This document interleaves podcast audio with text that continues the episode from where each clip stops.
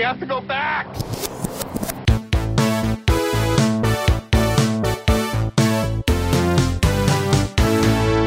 Hello, everyone. Welcome back to the Flashback Flicks Retro Movie Podcast. I'm Ricky. I'm Grayson. And today we are reviewing the low key quarantine movie. Uh, Yeah. The Cat in the Hat, the live action 2003 film adaptation of the book of the same name. by Dr. Seuss.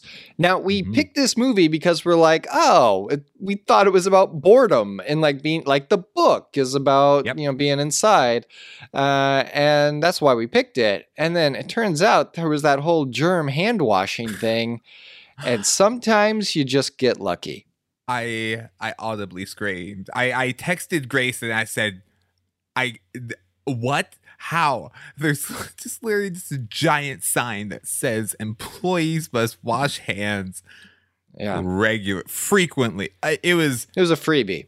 It was really a freebie. Uh, so just to give you a bit of synopsis, if you don't remember the 2003 live action Cat in the Hat, it, it's a lot like the book in a lot of ways, and also nothing like it in others. uh, so the synopsis that we read is like two bored children have their lives turned upside down when a talking cat comes to visit them, uh, and of course this premise is borrowed from the book. Uh, so a little history on the book. The Cat in the Hat came out in 1957, uh, written and illustrated by Dr. Seuss. Uh, and this story opens up on two children who are stuck inside their house due to rain when their mother is out. Uh, and suddenly they get a visit from the six foot tall cat who is in a hat. The cat in a hat. And the cat, first name, last name, the and Cat uh, offers to entertain them by performing various tricks to help them with his funny looking assistants, Thing One and Thing Two, uh, despite the objections of the kids' pet fish. Eventually, after the cat and the things end up making a mess of the house, the kids take control of the situation and the cat makes up for it by cleaning the place right before their mother returns. And this was a beloved children's book. Uh, it was the first of his series of books uh, for beginning readers. Uh, Dr. Seuss had a real passion for making uh, literature that was challenging kids' ability to read more than just simple. Uh, kind of Dick and Jane type books.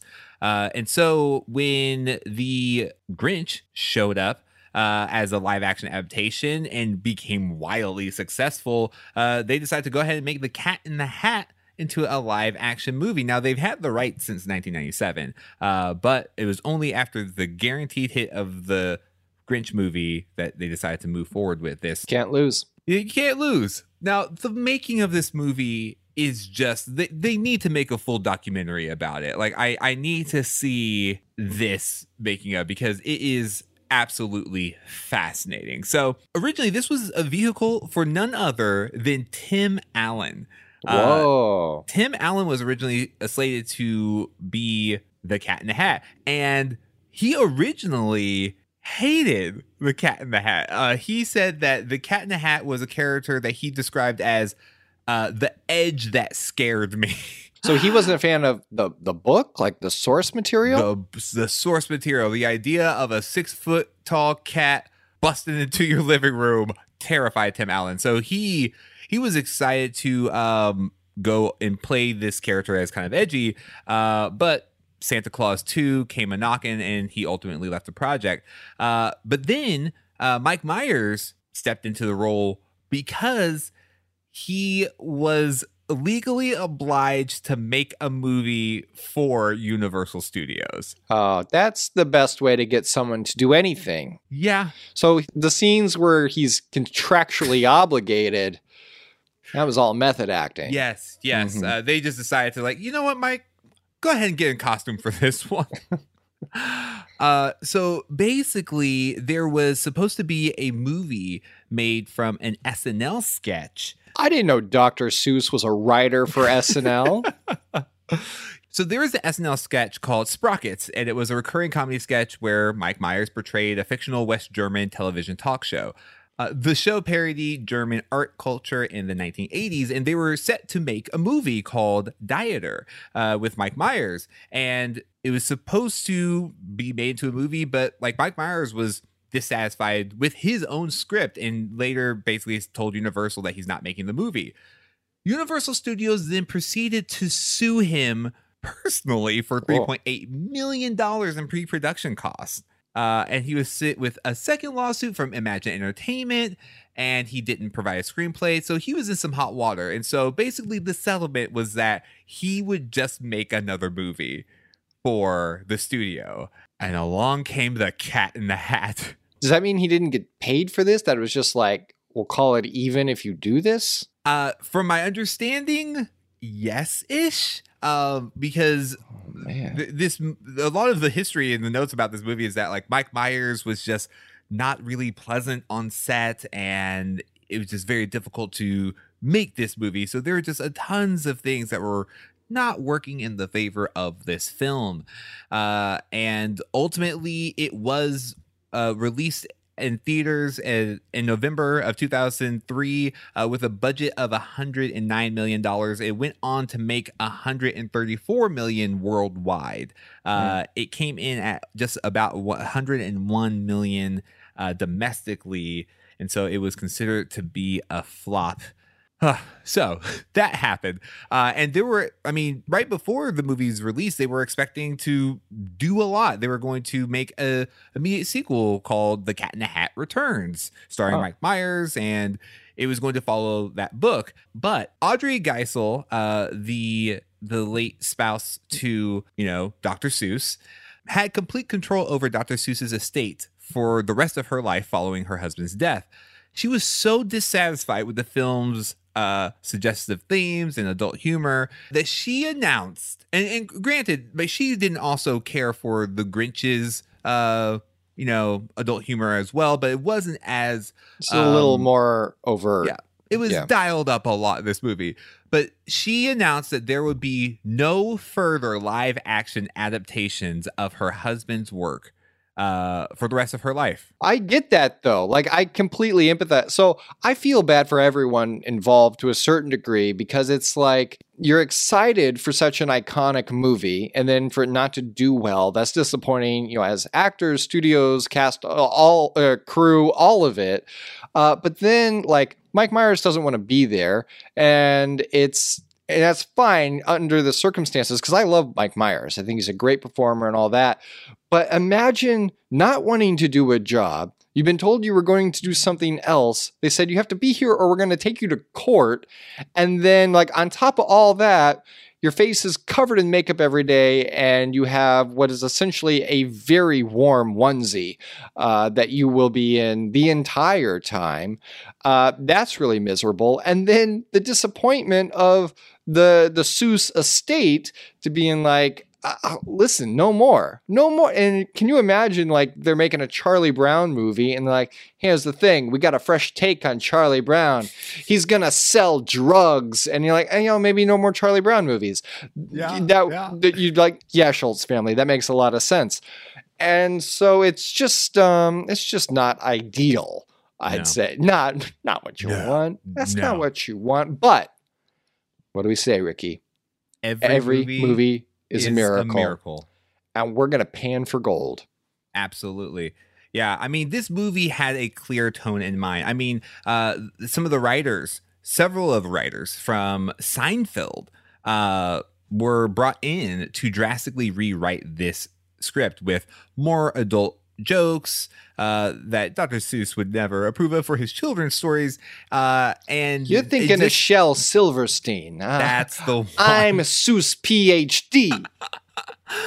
and they and so they were just they were trying to hit an older demographic and i will go into this later but like i think they kind of hit it i just think it wasn't timed well uh but the movie went on to uh even make a video game it's like a 2.5d platformer Mm. uh and you know had a soundtrack that they mentioned uh but the cat in the hat would continue to live on um in other forms uh martin short uh is currently the voice of the cat in the hat uh in the pbs series the cat in the hat knows a lot about that Mm. uh and it's been on the air since uh, 2010 so Huh. it's the cat in the hat still lives on and this was actually the directorial debut of bo welch um it was his first and last feature film Oh. uh, di- uh, director role. Uh, but he was largely a production designer, which shows. That I mean, it makes so much sense. I mean, he he has worked on Thor. He even worked on Men in Black.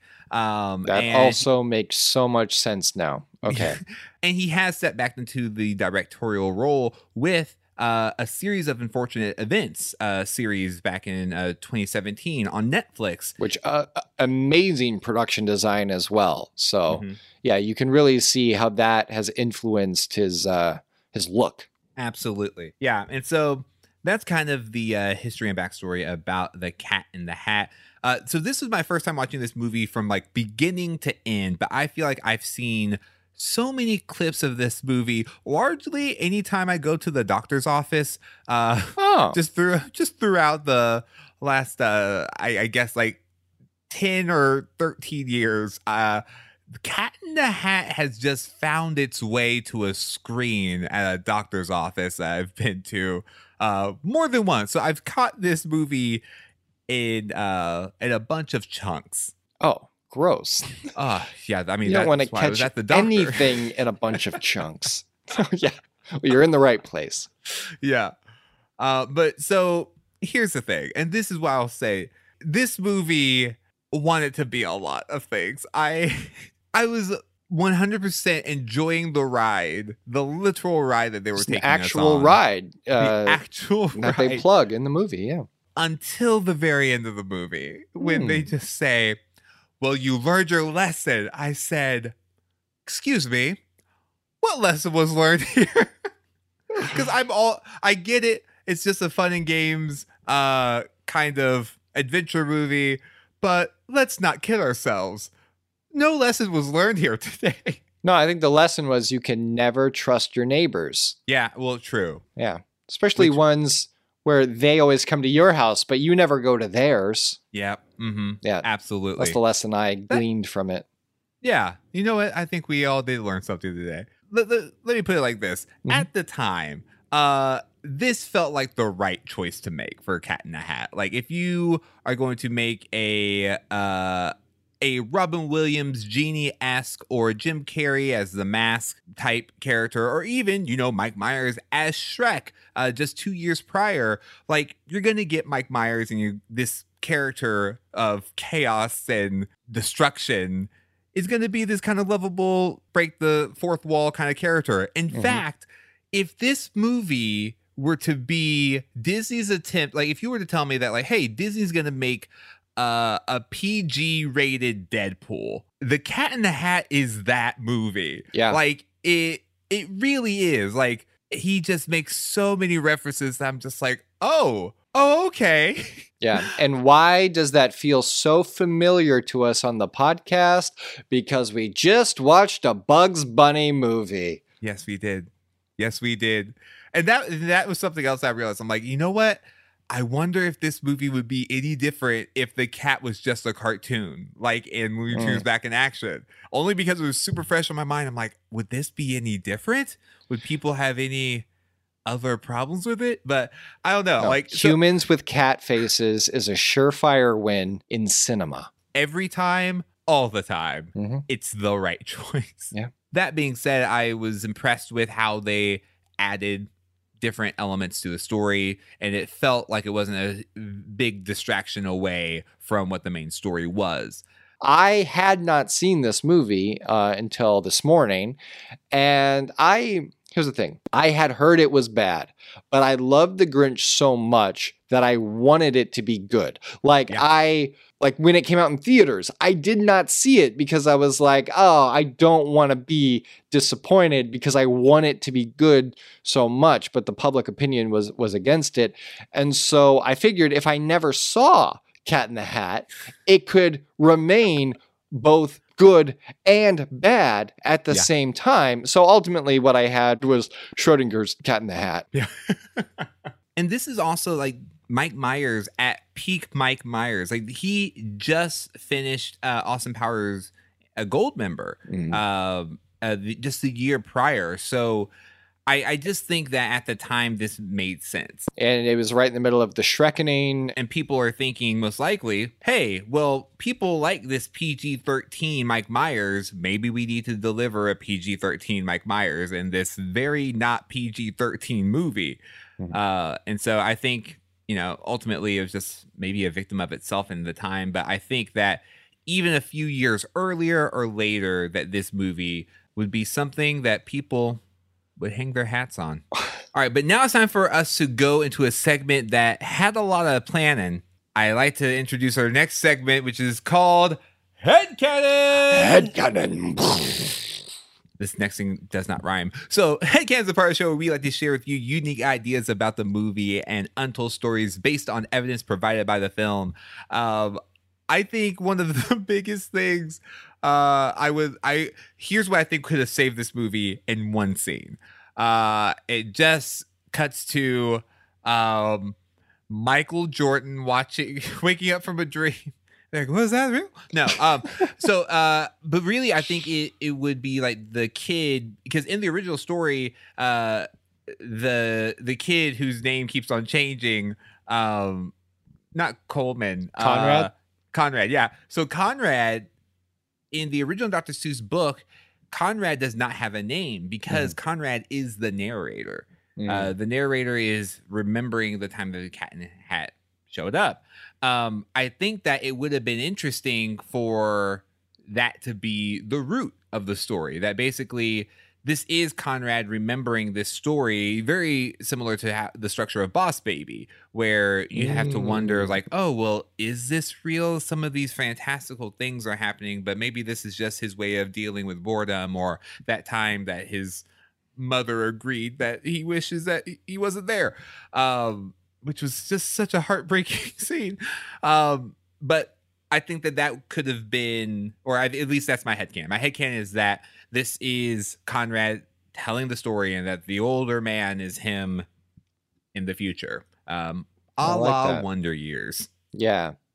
Get Daniel Stern. My head headcanon was was real crazy uh, for this. At first, I just wrote, the boss is actually their fish. um, because for some reason Sean Hayes is, plays yeah. both of them. Yeah. Um, and then uh, it makes sense that uh, the director also did uh, that was he was involved with Men in Black and all that because I was like, oh, Frank, because when Nevins runs ah. out, he ah. goes to a doghouse. The doghouse is is that dog, and it says Frank over it. So it's like, oh, so this is in the Men in Black universe. Wow. Uh, so that answers everything. The cat is an alien. It explains the weird stuff with the red box and all that. It's like great, clean and tidy. But Ricky, Ricky. Uh huh. Can I call you Ricky? Oh yeah, sure. I could not help myself because the cat in the hat is actually old Willy Wonka. Go with me on this.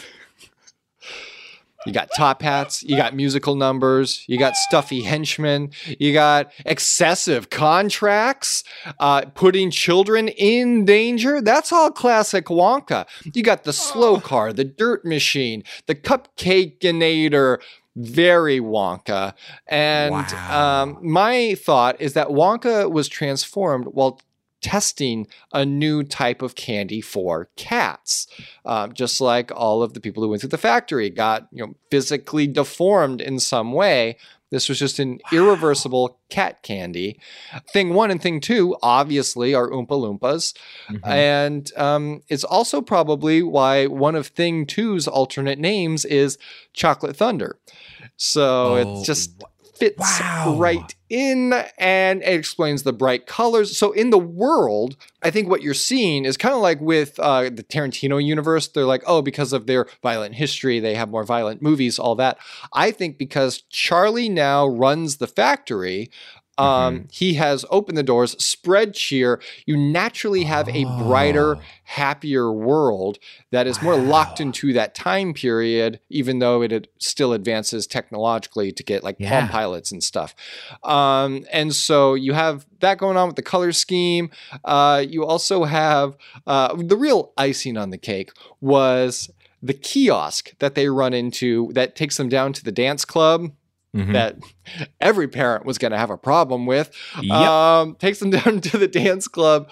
Uh, that, there's an ad on the outside of that kiosk that is uh, an ad for an extermination company, and it just says "squirrel problem." And if you'll remember in Charlie and the Chocolate Factory, uh, there's an entire room of squirrels uh, that tests for the bad nuts. And so that's just one more little Easter egg in there, uh, except not an egg, nuts in this case. And um, so if you're keeping track at home, that means that for the Wonka canon, uh, it goes Charlie and the Chocolate Factory uh, Yes. slash you know Willy Wonka and the Chocolate Factory. Mhm. You got the Chocolate Factory uh, story. Then you have Spy Kids, Mhm. Cat in the Mhm. Hat, then Snowpiercer. So that's kind of Yes. the order in which to watch the Wonka verse. Wow. See, that makes all the sense in the world. That's how it happened. I uh I I'm so sorry, Grayson. I don't accept that as headcanon. I accept that as canon. It's just canon canon. Oh, that is incredible. I love it. I absolutely love it. All right, now we're going to go into the part of the show where we like to talk about recasts and remakes. Recast, remake. If this movie were to be made today, who would you cast? What would the storyline be? Uh, I honestly think I would love, like, a you know, pending um, blessing from the estate, um, and you know, someone just pleads with whoever is of the Seuss estate um, that this is live action. I think Mhm. that it it should be, um, you know, basically Looney Tunes back in action, where it's it's a hybrid. Either so one of two things. It would either be animated. The cat would be animated in the Dr. Seuss style because I really love the way they did the opener. That was all in the Dr. Seuss style. I'm like, that's oh, so the great. open was great. Yeah. and Uh-huh. and so I think that that would be fun to just bring about this really cartoon like world um, to this uh, reality, and I think that that would be fun. Yeah. Um, I honestly think if they did something along the lines, like I'm just really just blending all the movies that we have recently reviewed together. Uh, if they did the cartoon world, uh, but mix it in with uh, Little Monster, where the more Conrad is being mischievous, he is actually becoming a cartoon. Oh, yeah. Um, Get Daniel and- Stern. yeah.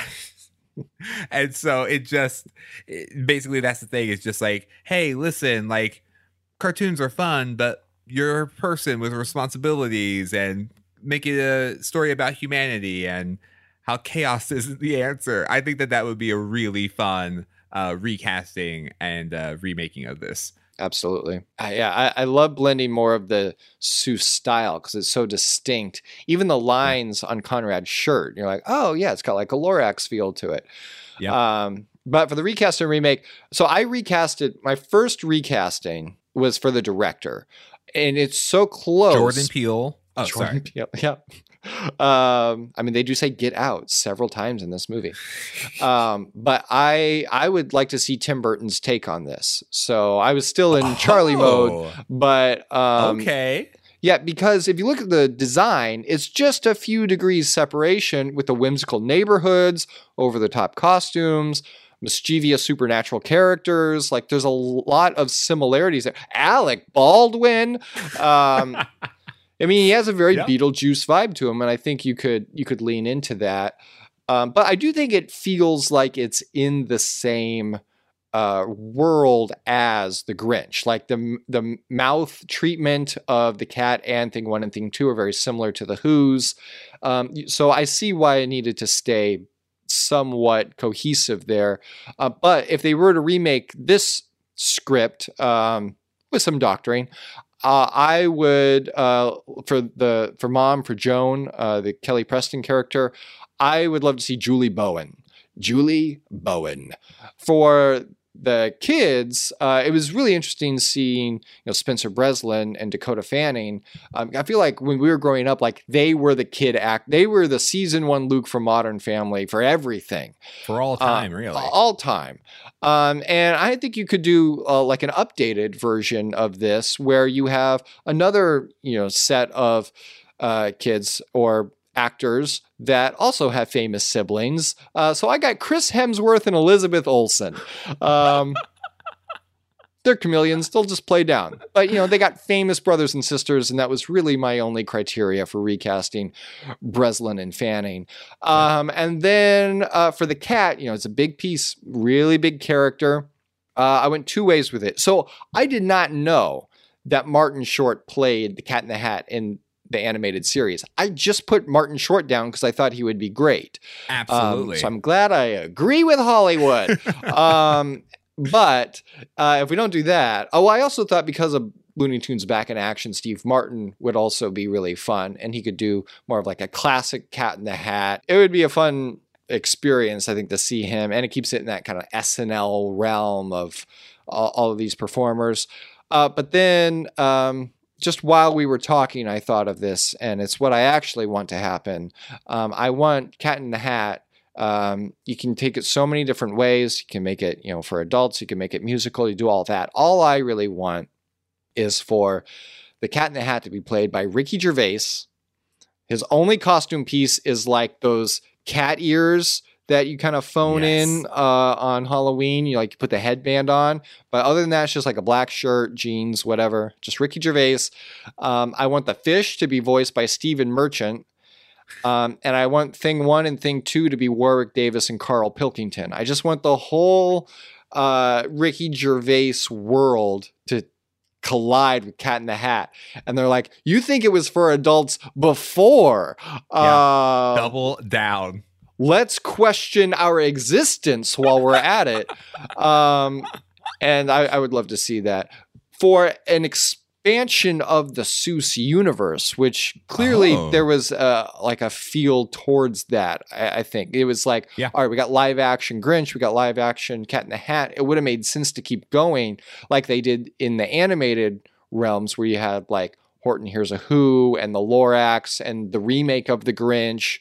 If they had gone live action, I would have loved to see, you know, uh, Fox and Socks and the places you'll go and all of these really great with characters leading them like Robin Williams in the places you'll go would have been incredible. Oh. Um, and just like leading you through like I'm welling up thinking about a movie that was never made. Wow. Um, it just would have been so incredible. great. Um, and then I, I, think you round that out with Green Eggs and Ham, except my casting on this non existent Green Eggs and Ham remake, uh, mm-hmm. uh, it's all live action. There's really only two main characters in that story, but in this, you would have Donald Glover and Danny Glover as the two characters in Green Eggs and Ham. And Donald Glover's just trying to get Danny Glover to try some Green Eggs and Ham. Wow. That's it. That's all I want and that would be your trilogy. You'd you'd have the Grinch, you'd have Cat in the Hat, and Glover and Glover in Green Eggs and Ham. That's amazing. Yeah, I think that if we do see just that casting anywhere, um, someone's gonna owe you a check, Grayson. That's uh that's incredible. Now we're going to go into our final segment where we like to give you reasons to recommend. So, Grayson, why would you recommend The Cat in the Hat? I recommend Cat in the Hat because uh, the, honestly, the production design is stunning in this.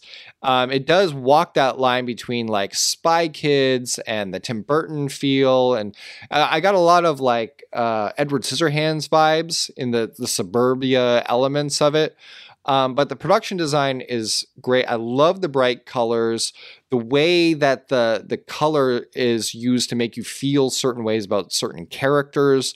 The switch from like Alec Baldwin as he presents himself to uh, Kelly Preston to when he's like himself is really great. The use of that her job, like everything being green at work. I, I really appreciated the attention to detail um, and really the sets, props, costuming becomes a character in it of itself. Um, and I just really enjoyed being in that world. And even from the the opening titles, like we were talking about, it sets that aesthetic really well. Um, and everything is designed to transport you visually into the world of Dr. Seuss. That to me is the, really the saving grace of this movie that has a lot of problems script wise. I thought Mike Myers' performance of the cat was actually really great. Um, I thought that it was larger than life, especially understanding you know, if you want lightning to strike twice with the Grinch, it's like, yeah, Jim Carrey was perfect for that. Um, get Mike Myers to do a similar thing, especially as he's transitioning from Austin Powers to Shrek. And if this had done well, we easily could have seen a Robin Williams uh, take on a classic uh, Dr. Seuss character. Like, I understand the formula. It just went a little too far on the mature jokes. Um, and I think parents didn't want to show their kids the movie, eh, which is really the only thing you need in a kids movie is the kids have to understand it and like it, and the parents have to be comfortable having their kids like it. It's uh, it's unfortunate that it happened the way it did. I really enjoyed watching it, especially in the context of this podcast. I don't know how I would have felt about it when it first came out. If I had seen it then, I I, I would have really wrestled with it, but uh, still don't recommend it for kids, to be honest. I don't. But yeah, for parents who uh, you know you like Mike Myers' style and um, all the characters he can play, and you just want something that's visually very appealing, um, at least to me, I recommend Cat in the Hat. And for us, Ricky, I think it's just been way too long since we had a Smash Mouth finale, and uh, we got one. We got one Yeah. today, and Yeah. all is right in the world again, Yeah. um, except it's not, but it's a start. So Yes. watch Cat in the Hat. Absolutely. Yeah, I would recommend the live action Cat in the Hat movie because uh they're it's still fun, I think. Um it it catches you off guard a lot, uh, which kind of adds to the Yeah. fun of it. It's just like, oh my gosh, they're really going for it. I would recommend watching it for uh, Mike Myers' performance, Yeah. uh, the world that they build, uh, so many practical sets and effects, and it's just really fun. Um, and if you are a fan of Dr. Seuss, um, maybe don't expect to get that from this movie. Uh, I, I think, uh, I think that is something that maybe it, it's hard. It's hard because like you, it's the cat in the hat. It's like it's like going. It's like um, if you replace the cat in the hat with Mickey Mouse, you would be like, "What movie am I watching right now? Is that that's not Mickey Mouse?" Um, and I think that that was kind of people's expectation with it. But like you said, if you go in knowing that you are going to be watching uh, Mike Myers' take on the Cat in the Hat, then you're gonna have a lot of fun. Um, and just know that it's probably not uh, for kids, but uh, it is still Seuss inspired. And uh, I'm just going to Mhm. borrow a quote from uh, the live action Seussical. Uh, oh, the things you can think. Oh, the things you can think if you're willing to try. And this movie tried, and they tried something that I think would have fit better uh, at a different time or if they just made a couple adjustments.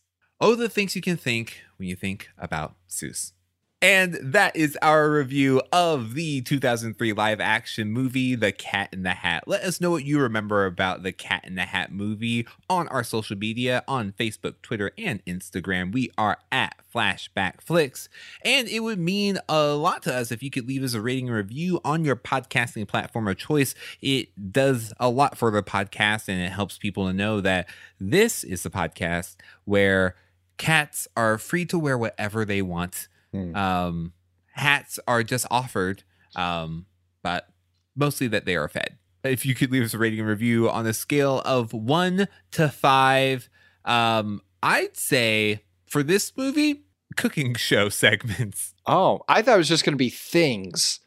You got Oh, you know one, what? Thing two, See, thing three. I, I was thinking too hard about it. I think that's the one. On Four? a scale of one Five? to five things. Yeah. one to five things. Yeah. And be sure to tune in next time right here on the Flashback Flicks Retro Movie Podcast. Until then, remember to be kind and rewind. Hey, that rhymes.